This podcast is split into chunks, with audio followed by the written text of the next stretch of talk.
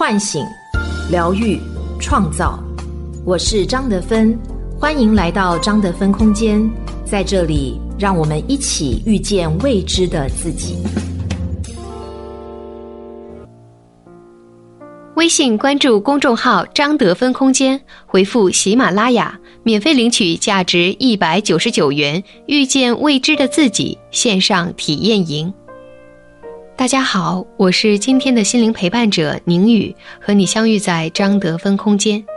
今天要跟大家分享的主题是《忠诚的报复》，作者明和。笛声鸣响，他依靠在船舱，死命盯着岸边那辆黑色车，脸上一如既往的维持着略略自卑又傲娇的眼神。镜头切换。音乐响起，他再也抑制不住，崩溃的泪水融进了夜色，也融进了他一生的底色。重温《玛格丽特·杜拉斯情人》的时候，再次被直击心房。那欲望与忧伤交织，纸碎金迷与单纯美好并存，青春扑腾与腐朽压抑冲撞，蹂躏着观众的心。杜拉斯的情人是文艺片，也是情色片。简简单单将彼时社会的现实一览无余的呈现着，更是把人的欲望和克制现在自身命运和家庭荣辱矛盾的痛苦毫不费力勾引出来。难得的是，动人的情爱之外，影片在原生家庭与个人自由意志的发展方面也做了深刻的探讨。一，叛逆。带着镣铐缠绵。故事发生在已经沦为殖民地的越南西贡，在那个特殊年代，湄公河畔生活着在越南谋生的法国人，也有一些在此做生意或者苦力的中国人。十五岁的法国白人少女简，一出场就充满着要突破某些禁忌的叛逆感。她来自一个落魄的法国家庭，母亲是一所学校的校长。勤勤恳恳，也只能勉强维持一家人的生计。大哥生性嗜赌，且为人暴躁，经常羞辱和欺负弟妹，不仅把家人财产挥霍完，还经常偷妈妈的钱。即便如此，妈妈始终偏爱大哥，对简和二哥是忽视的。简曾经问妈妈：“你为什么只爱哥哥，一点都不爱我们？”妈妈除了说不知道。并未意识到这种失衡所带来的苦楚。二哥善良，但过于软弱，面对哥哥的暴行，只敢把眼泪吞回去。在这样畸形的家庭结构下，简通过努力学习和寄宿来逃离这生活给予的痛苦。十五岁的他遇见成熟的身体在廉价的丝质裙子后若隐若现，磨破的鞋子，傲娇的眼神。像极了一边释放魅力，一边张皇逃跑的小鹿。诱惑。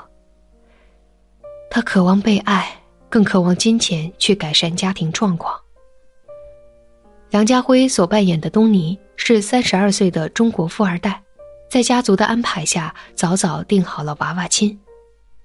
他遵从着命运的安排，做好准备，成为家族财富的继承人，离开家庭。他一无是处，孱弱、体面和几分挥之不去的忧郁，似乎诉说着他的独特。就这样，被家族身份深深影响的两个人，在第一眼见到的时候就背叛了他们的家庭。东尼颤抖着递给了简烟，就像是知道自己的命运一般，简从容淡然的接了，走向了那辆黑色的车。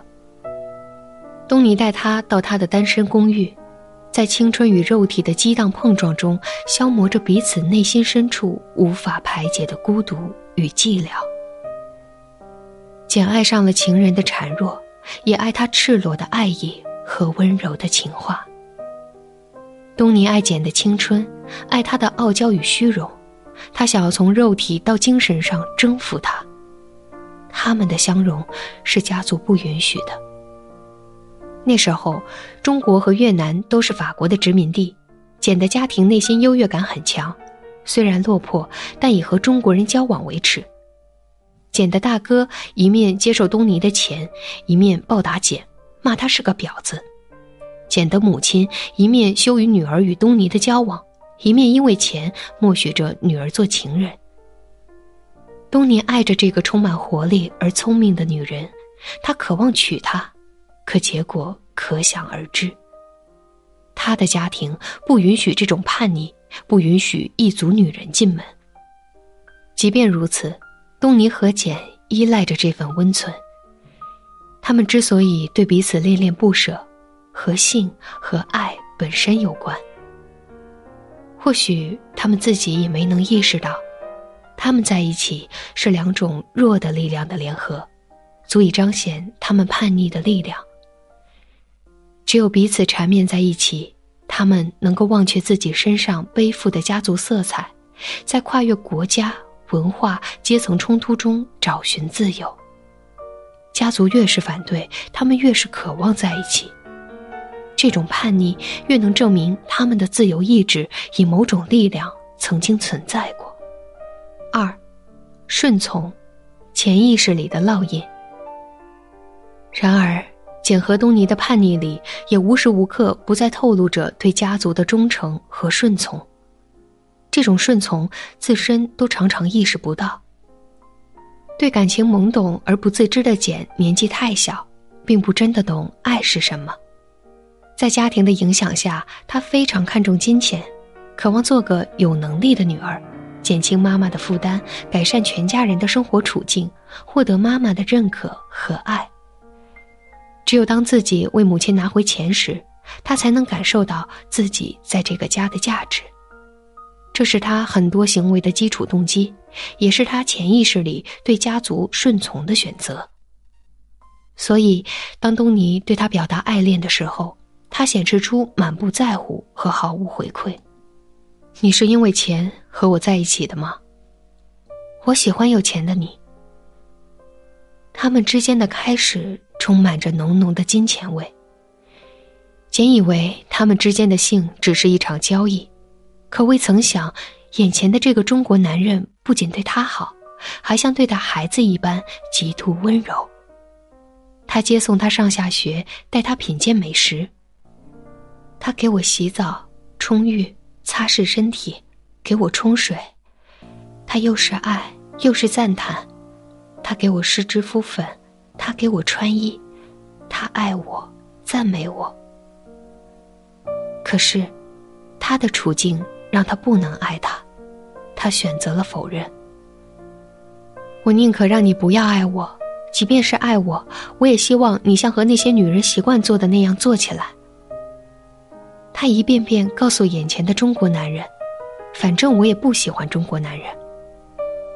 他忠诚于自己的家庭，一遍遍给自己洗脑，我并不爱他，我只是喜欢他的钱。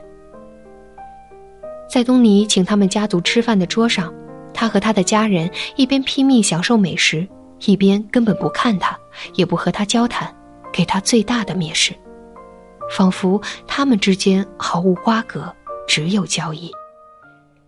只有在私下里，我们能从简的眼睛里看到几丝热情和渴望。当东尼把简哥哥的赌债全部还完，并赞助他们返回法国的时候。他的母亲显然感觉到了不寻常。妈妈问简：“你真的只是爱他的钱吗？”简再次忠诚的肯定。对东尼来说，冒着被父亲责骂的危险去找父亲提出自己想娶简，或许是他能做的最大的反抗。很显然，他失败了。他是家庭的唯一继承人。他太清楚自己的处境了。空有爱是不够的，他无力背叛自己的家庭，他背负的婚约叫他无法挑动这千年的社会传统。他选择了吸食鸦片，堕落自己，迎娶家族选取的富家女。爱而不得，他选择了顺从，也选择了心理上的死亡。从他决定顺从的那一刻起，他便对简毫无欲望。在财力上支持帮助简，默默的看着简登船远去。这是他能做的最后眷恋。而简发现自己对东尼深沉的爱的时候，已经只能独自在黑暗中崩溃痛哭，然后把一切情愫写进自己的作品。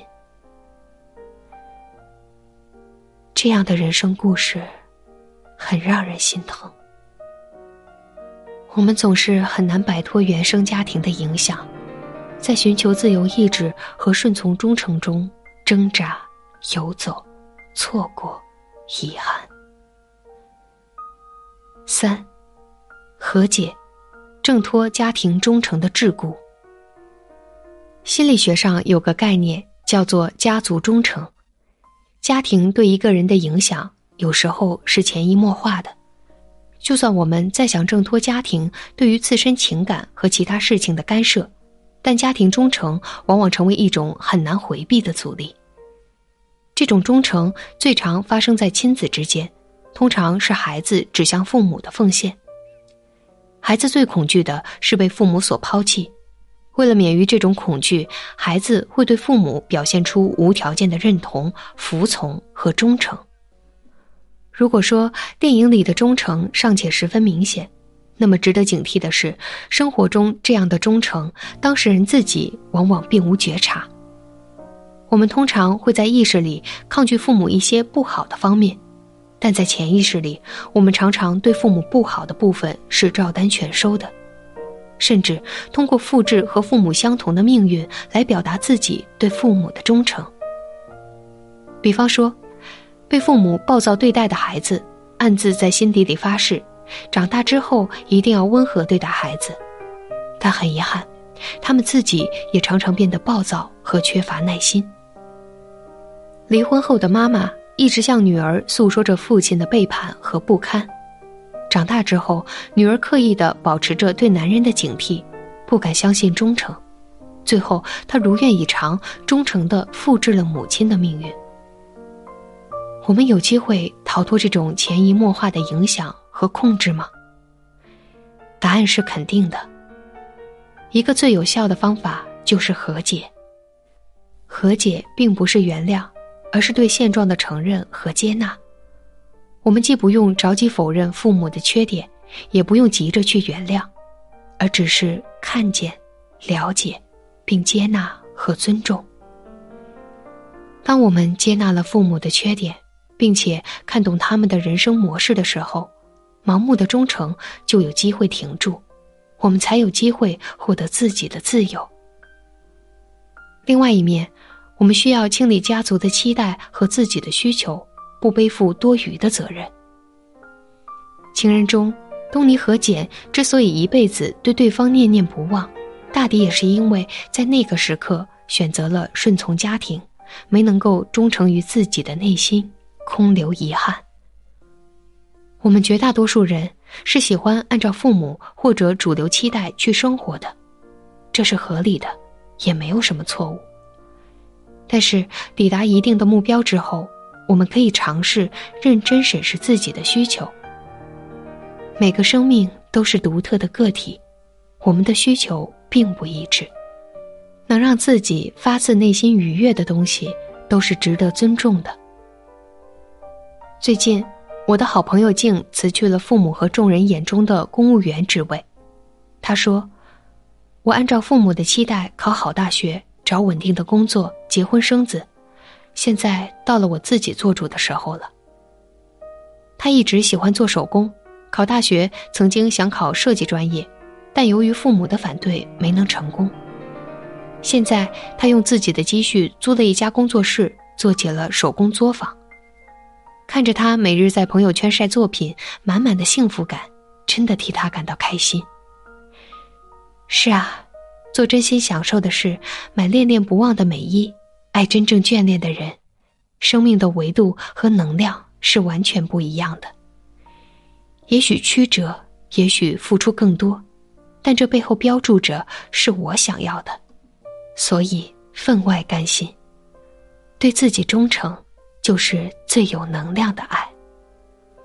微信关注公众号“张德芬空间”，回复“喜马拉雅”，免费领取价值一百九十九元《遇见未知的自己》线上体验营。